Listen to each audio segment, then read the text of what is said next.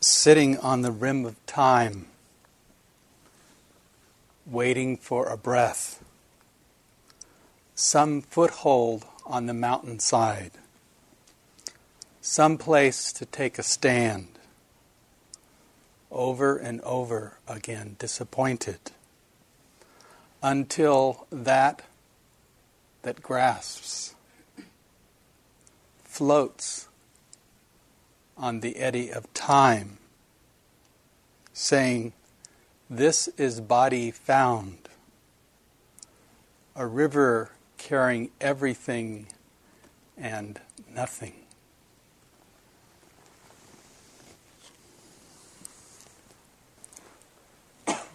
Sitting on the rim of time, waiting for a breath.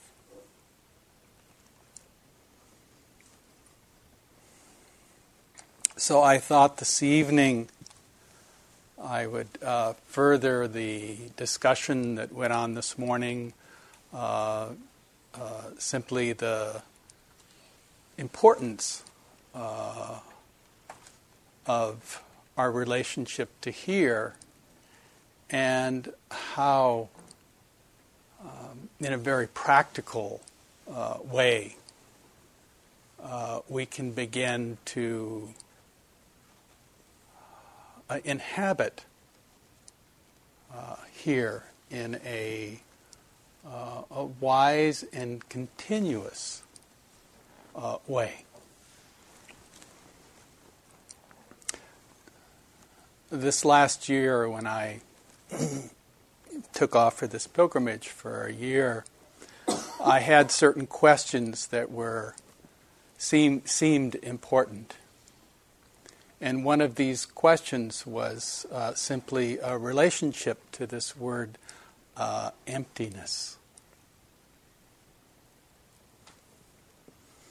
And so for that year, I would go and uh, I was with many different teachers. I spent probably a third of the time in retreat and uh, two thirds um, studying, which I'm not a great uh, scholar of any kind, but uh, just in a sense trying to find uh, different angles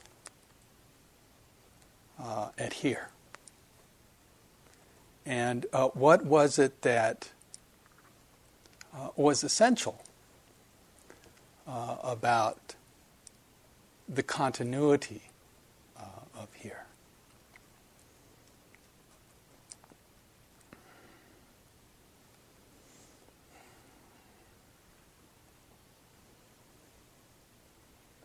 In so many ways, this practice is so simple.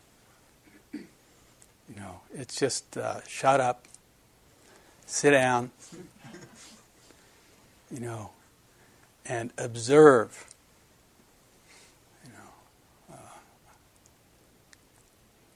I remember there was a one of my teachers in India that uh, a person the first day they came to retreat, they uh, his instructions the first e- evening was observe your what he thought he heard was observe your desperation.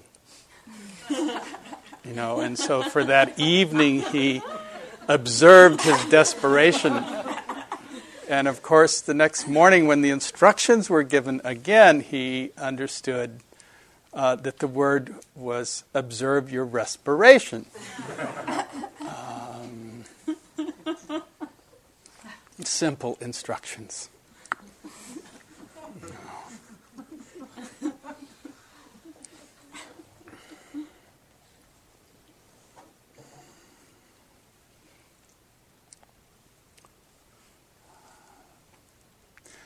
So, in this uh, practice of um,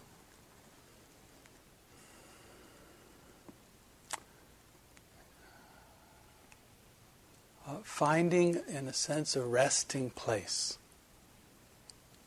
uh, that uh, doesn't uh, fix your experience, uh, but allows you again and again uh, to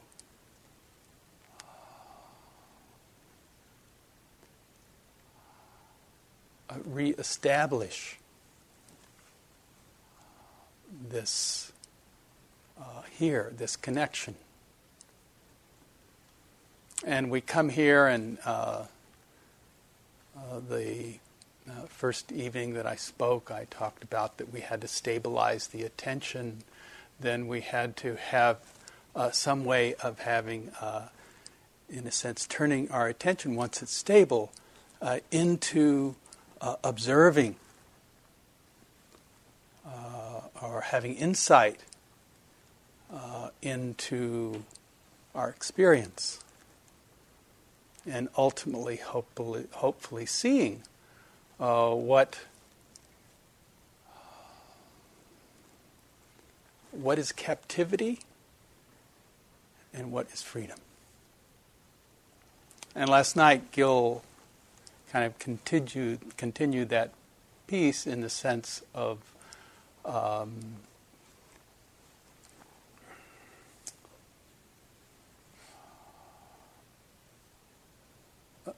speaking of the things that cover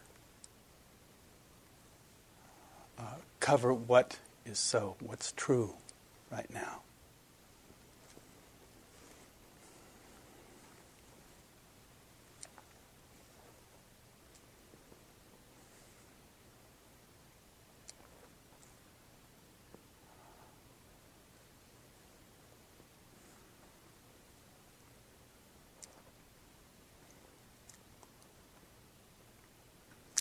The practice of sitting uh, in its uh, nature uh, is that we start simply by uh, noticing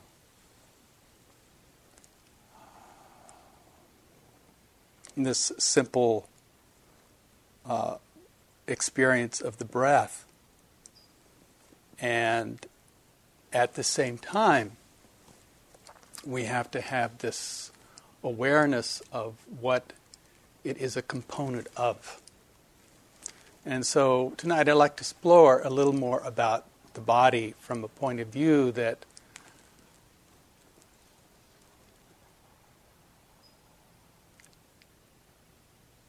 as a culture, uh, we have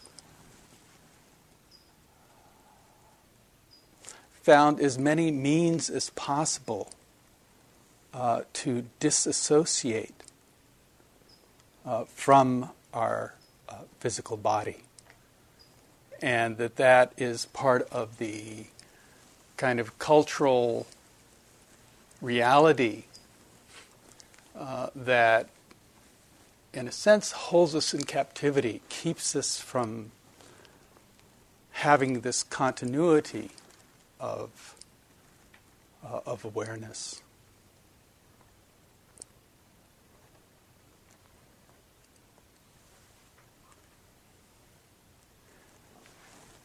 In the uh, Balinese culture, when a baby is born, one of the ways that uh, that child is honored uh, in its uh, progress is that uh, it's been in the mother's womb for three months. I mean, nine months. see? My mind's going tonight. Uh, and that when that child is born, uh, that uh, first of all, in all cultures, they wrap that child uh, in uh, in material that holds the arms and the legs uh, in in a, in a I, I don't know what the word would be, but it's held in that container of the cloth, and then it's held by someone in the family for 90 days. Right. And then at that time, then there is uh, that process that the child goes through of, uh, in a sense, um, finding its way into the world uh, without uh, pressure to be something, but just that process of uh,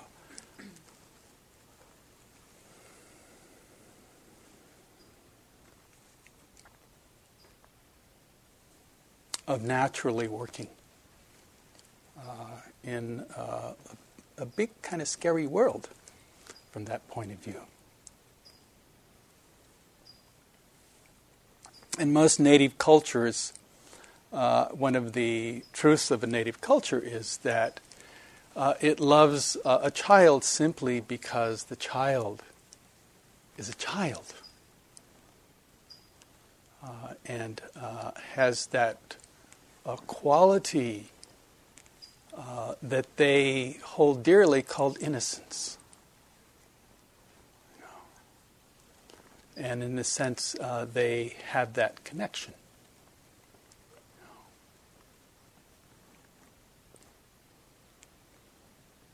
And so, in a sense, a child uh, is its own unique uh,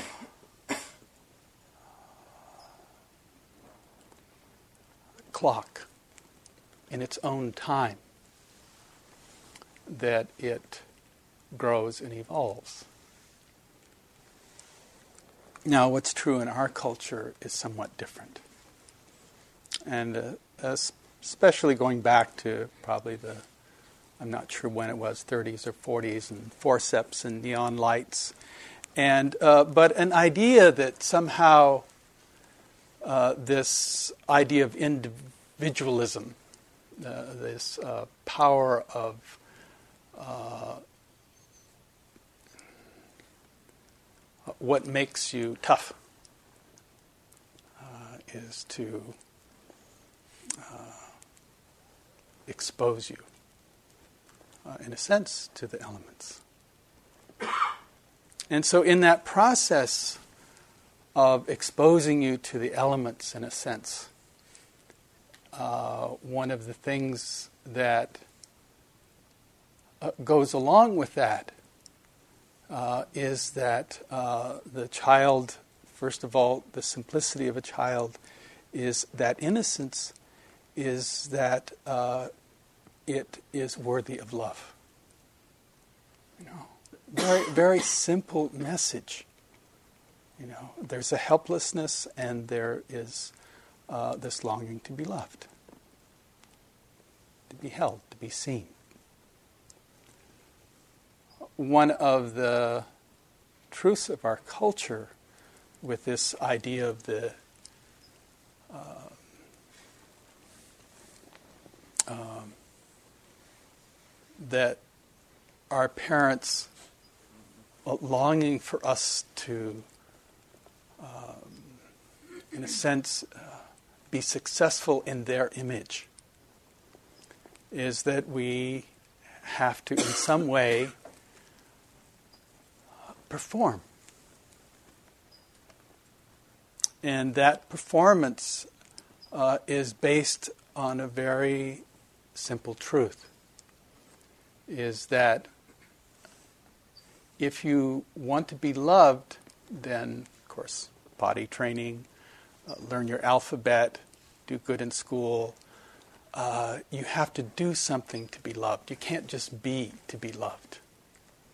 And so, in that process of seeing that somehow how we will be loved is that we will need to perform. To perform means that uh, from that place of innocence, uh, that place of non comparison, uh, this place of, in a sense, just being or connected, then we have to separate out and begin this process of what? Comparison. We have to begin to start comparing uh, so we can assimilate uh, the needs and information in a way that then allow us to be loved. You know, so we become good doers. You know, and in that process of learning that, uh, that kind of comparison, it's interesting to me. One of the things that is in that innocence that happens when we develop comparison very young is that it um, minimizes a simple thing called joy,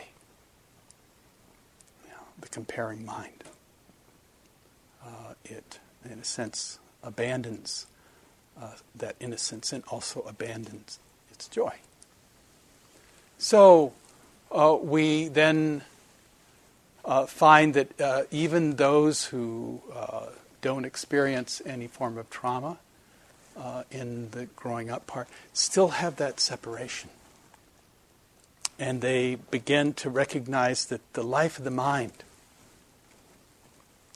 is uh,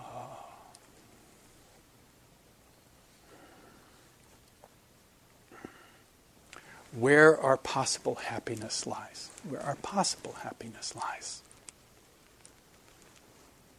And so we develop those, in a sense, those critical skills uh, to get what we want and to keep away what we don't want. And so it becomes a very, in a sense, uh, also external experience.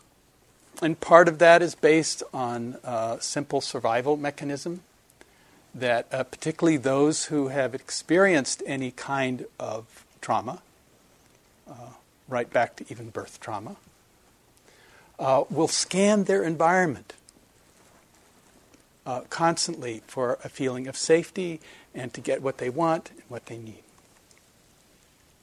You know, and so I'm just trying to give you a kind of a picture here of um, how this happens. Uh, in this way, I don't see it as uh, personal.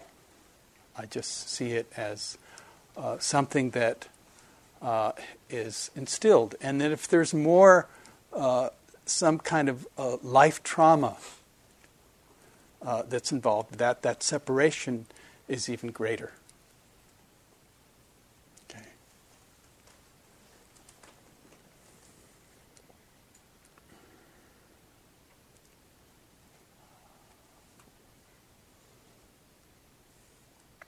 Just about being loved. uh, simple. Also, uh, another piece of this that goes along with that uh, in early childhood is that when you have uh, difficult uh, physical circumstances, uh, one of the things we learn is again, that supports this is that when it becomes too uncomfortable in a situation, then uh, we disassociate. So we actually have a dissociative culture uh, in its uh, what its fundamental uh, sort of cultural basis. And I think it's I can I can say this is fairly broad and general. Uh, there's certainly very specific uh, problems within this, but I'm trying to just give the general picture. And so, in this process, it's very understandable uh, when you come to this practice and your training has been to scan your environment and has been, in a sense, to use your critical thinking and to look at uh, uh, the way you will be seen is what you do. How you will be valued is what you do. So you come here. This, in many ways, is uh, the Buddha called it going upstream. Uh, it goes against the grain of the culture. Uh, this, in many ways, does not uh, fit into that uh, view. This isn't going to make you, I, I think sometimes uh, this isn't going to make you more money. This isn't going to, if anything, this is kind of the downward mobile path.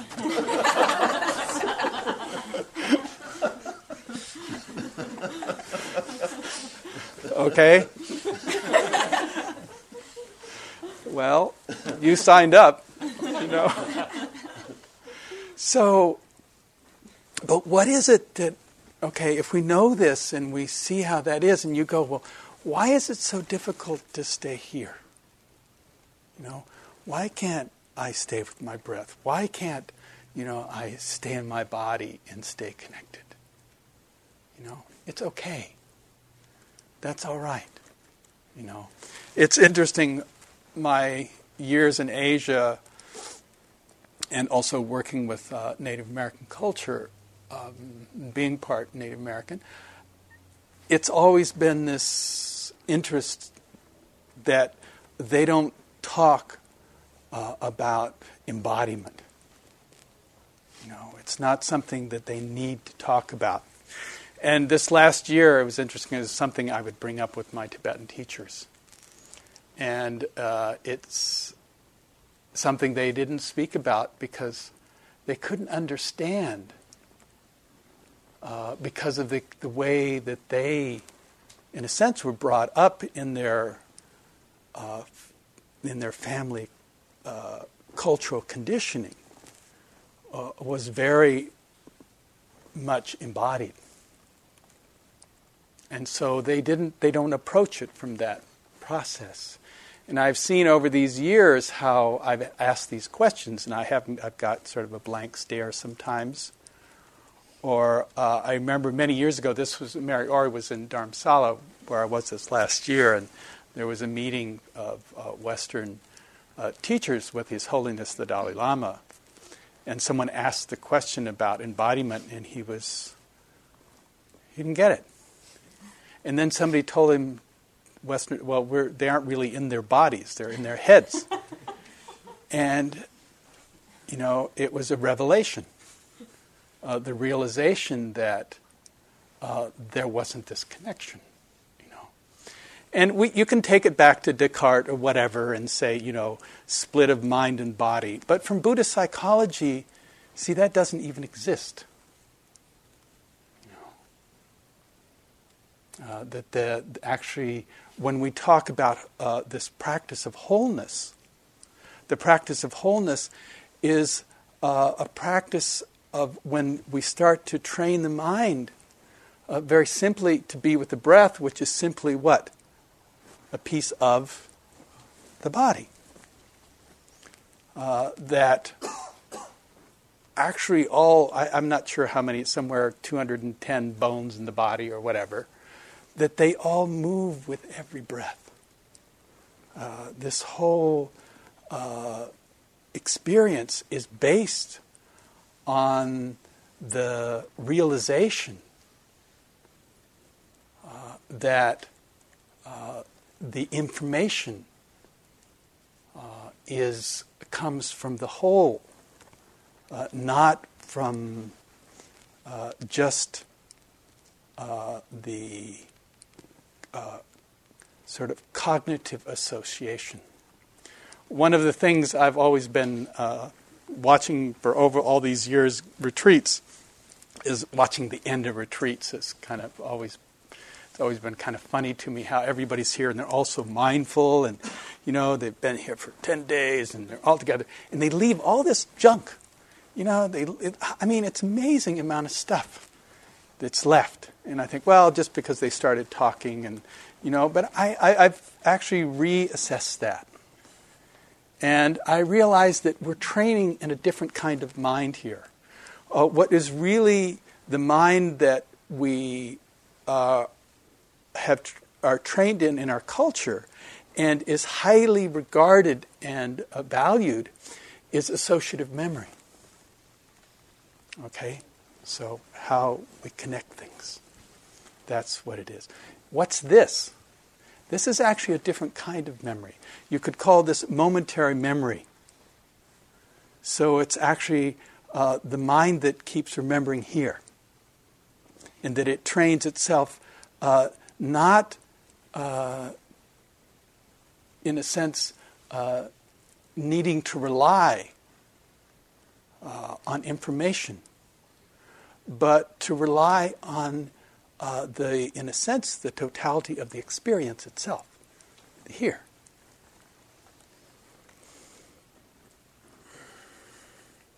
Now, in many ways, uh, I think teaching in Asia, uh, it's important to teach about discipline and effort and mind, uh, simply because they're so connected already in their body.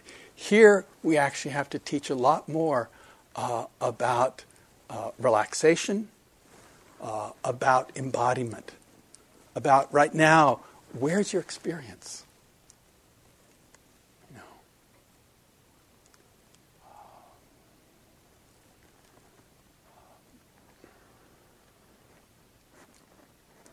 And it's not that uh, the mind in a sense, uh, it's uh, it's duty.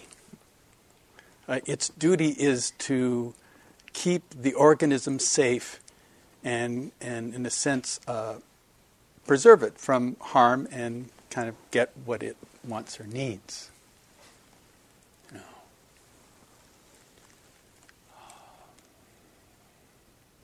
But the practice is to turn and say, well, that doesn't mean you're going to get happiness.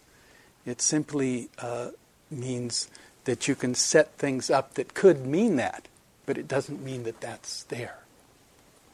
And what this is pointing to is that uh, as you train the mind uh, to uh, be with the breast and, uh, breath and start, in a sense, uh, softening and in feeling uh, what's here, uh, then there's a natural inclusion.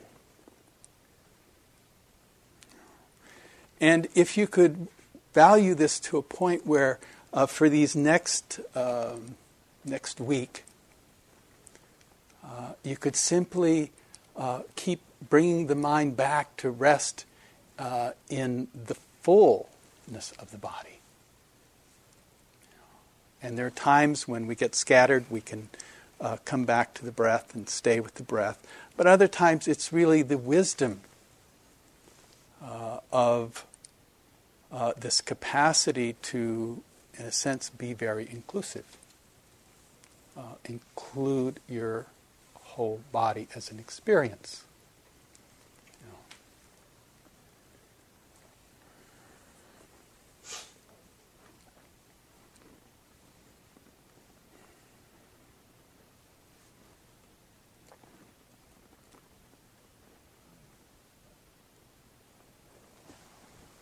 When I uh, first went to Asia,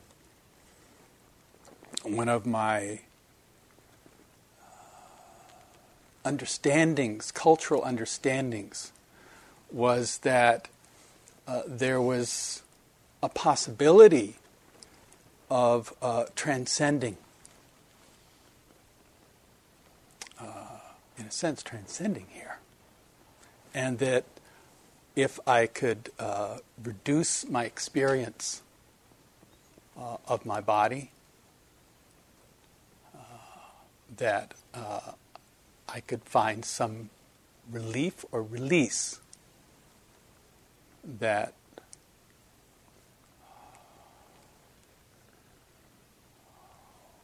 what I believed uh, to be some form of awakening. And the reason I say this because I was sitting on a hill in Kathmandu. This was in the late 60s, with actually Lama Yeshe there, who was my first teacher the first year, and we were sitting and they didn't. There was just maybe six or seven students then, and we were sitting up on this hill overlooking Kathmandu. And he said to me, you know, you have this idea that if you can go out far enough, and of course, I had just come out, you know, this was the 60s, so there had been a lot that I had learned about how to go out. And it also as a child, uh, one of the things was uh, due to trauma and experience, I had learned how to transcend my experience. I was really good at that. You know, and I thought, well, now I could perfect this and uh, then I could burn all the bridges, and I would, you know, that would be that. You know. And in talking to him, he said, You know, you've got to go. He pointed to me like this and he said, You've got to go through this. You somehow believe that you go out, and you, but you have to go through this. And it really began this whole change of mind that I had to go through this.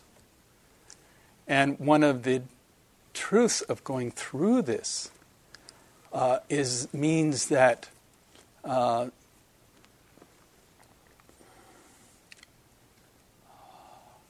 all the bridges that we burn. I was hoping I didn't have to, in a sense, uh, deal with them again. But this practice says you have to turn around and begin to own, uh, own uh, all of it. And so, a lot of times here, uh, I see this process of these old stories that come up. You know, the kind of your old tapes, and you begin to run them, and, and they hold you in captivity for a period of time. And you think, oh, that's in some sense uh, oh, I'm not doing the practice, some judgment around that. And I don't know if that's so. I think that this process of untangling uh, is that we have to somehow uh, f- find a new relationship. Uh, and that new relationship is not exclusion, but is inclusive. So it means that somehow we have to come to a connection to that. Uh, not always an easy uh, part of this, you know. But uh, the process of untangling, uh, that every moment of mindfulness, every time that you're in the midst of uh, we know there's lots going on in there. And uh, what's going on there is that a moment due to the collective or due to your momentary memory, you remember to be here, to be mindful of what you experience. You break into the continuity of that, and you begin to actually break down the hardness or the solidity of that um,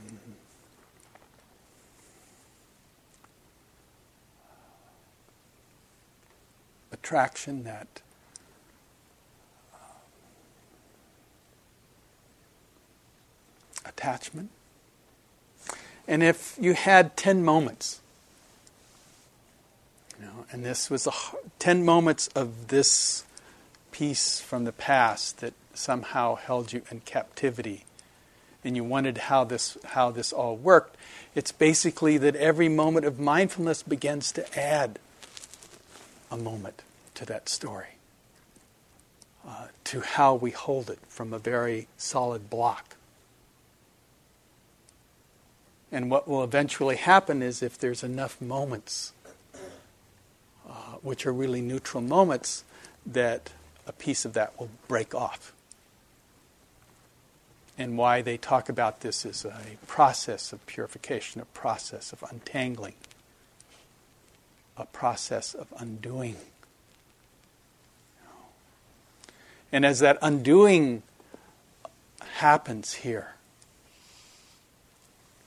uh, then this capacity to start reclaiming uh, the the, uh, really the honesty and the simplicity uh, of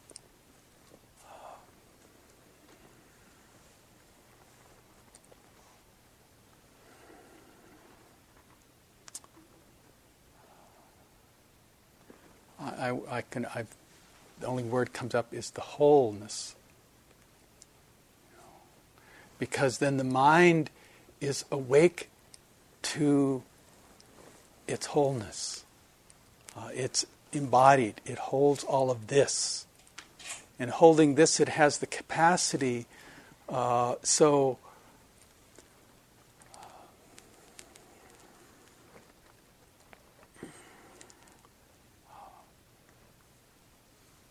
uh, if the mind can then uh, hold this, then it actually can hold what's around it, uh, what's behind it, uh, what's in front of it, what's to each side of it. Um, one of the tendencies that happens in the uh, this training of disassociation is that we have a tendency to not stay in ourselves. And staying in yourself means that you really love what's here. But for whatever reasons, we have a tendency to abandon ourselves, to fall forward, to uh, uh, abandon or try to fix. And from this practice point of view, uh, that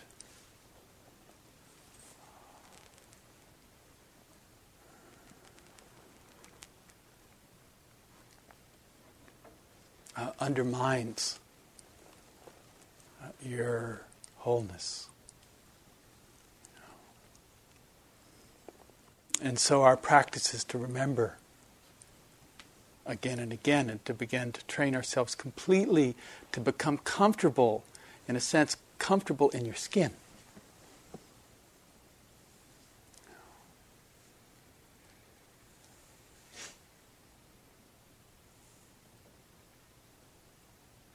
And you will have to do this over and over and over.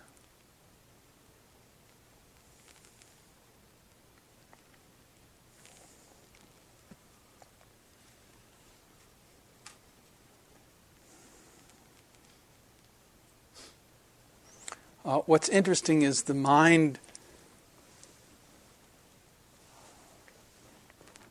can take and hold something, an idea of you, and make it very solid. And I'm not saying that's good or bad, that's just the nature of the mind. The practice uh, of wholeness, of, uh, in a sense, inclusion, which uh, this practice is about, is the capacity to uh, break in to that solidness and inform us from a place that speaks uh, not of uh, survival or fixation, but of fluidity, of flexibility. Uh, you can never bring your mind into the same body. You can bring the mind into the same idea, but you can't bring the mind into the same body. It is simply this flow, this flux of experience uh, that is no different than the creek down there. It, it, is in, it is constantly flowing. So it begins to break up the solidity naturally of the fixed views that we create. And the most defined view we have is who we think we are. You know, uh, that in a sense we're like these uh, little uh, boxes and these boxes are created through our uh,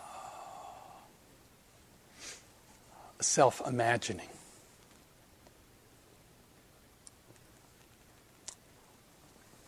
And this practice of uh, bringing the attention into uh, embodiment, this connection which is telling us uh, that what we're experiencing uh, is a flow. And so it begins to thin out the solidity that holds the box together.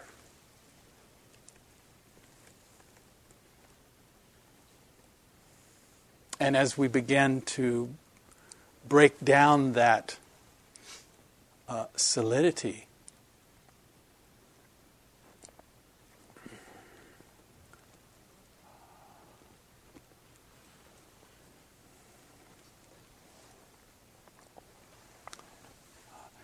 it's not who you are is going to go away. It's actually, if anything, just simply the walls are thinned out some. And if the walls are thinned out some, then there is the recognition uh, that uh, there is uh, enormous, great vast space uh, beyond the confines uh, of that self created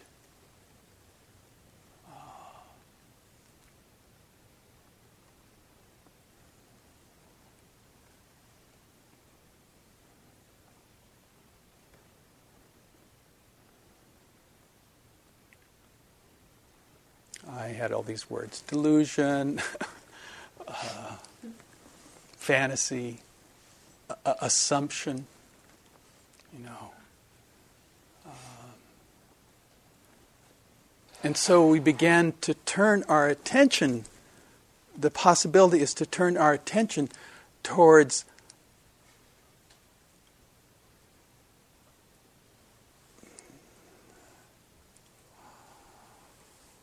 not towards something, um, but in that experience of uh, uh, the mind connected to the body, in that sense of its wholeness, then it recognizes that uh, any kind of solidifying of those walls of who we think we are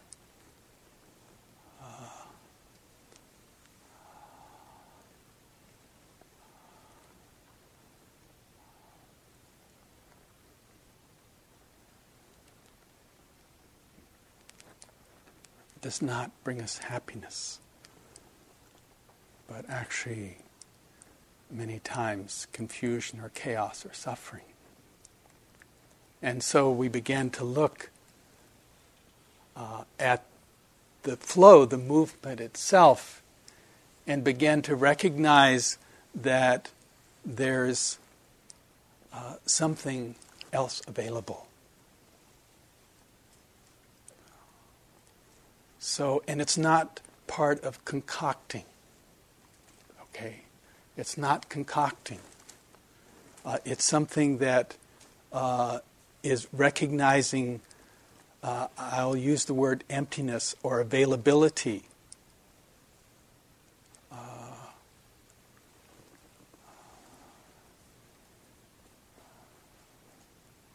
not needing to make it into anything.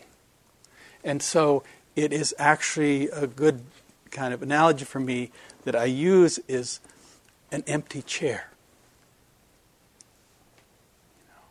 it stays empty. it's available.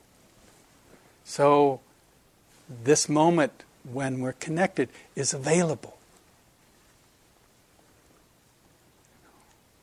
We don't split off. We don't make it into anything. We just make it available.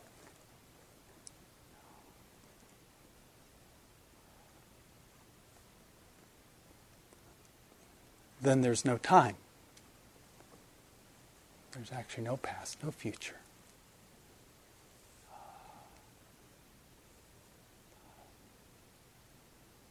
There's no place to get lost.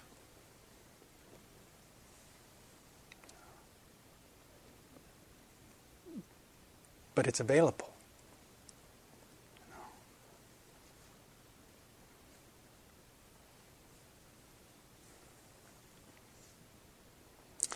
What's interesting about when it's available and we don't make up some other view about it, but we leave it available, then the walls themselves thin out, and uh, what seems like the interest in nothing or emptiness or this uh, availability uh, is uh, connection. Uh, the walls are not as solid, therefore, you and I, that illusion of separateness uh, no longer uh, interferes. Uh, what we create in that box, sometimes uh, separateness, loneliness,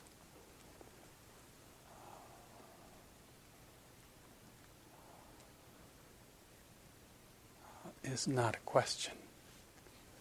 Uh, what is a question is uh, interest in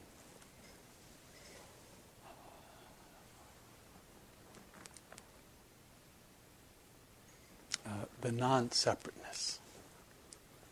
You know, the same.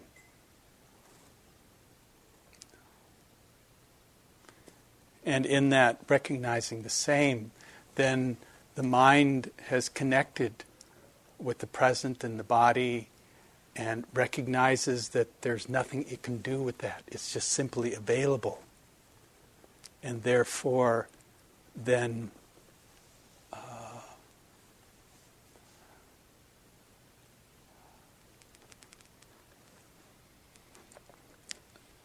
that non separateness uh, is actually the heart.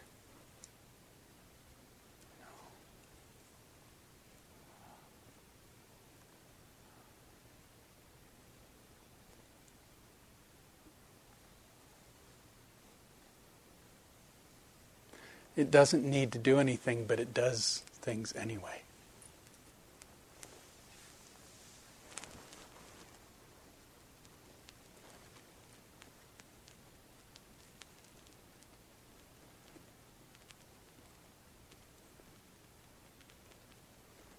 So I think that's good. So don't get lost. You know, it's. Um, you know, and if you do get lost,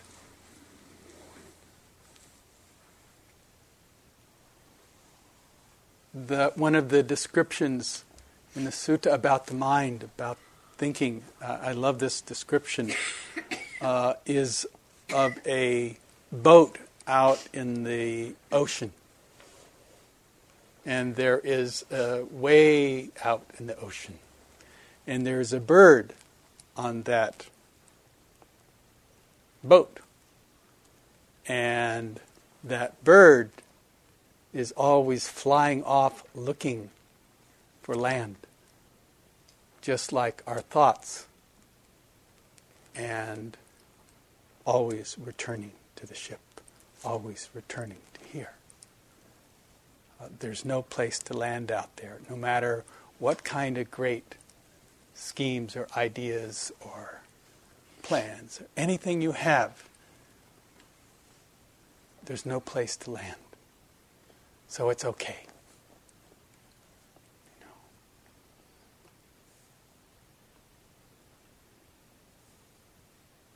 you can't go too wrong. Same boat.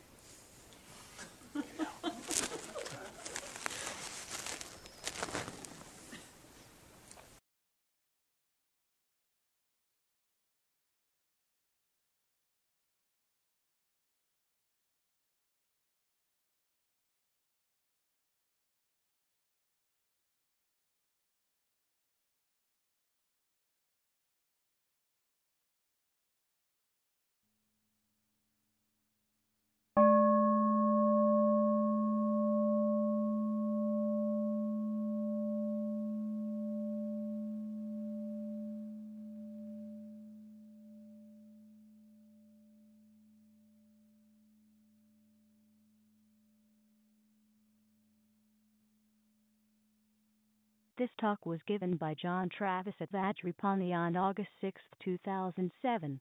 It is Thank you for listening. To learn how you can support the teachers and Dharma Seed, please visit dharmaseed.org slash donate.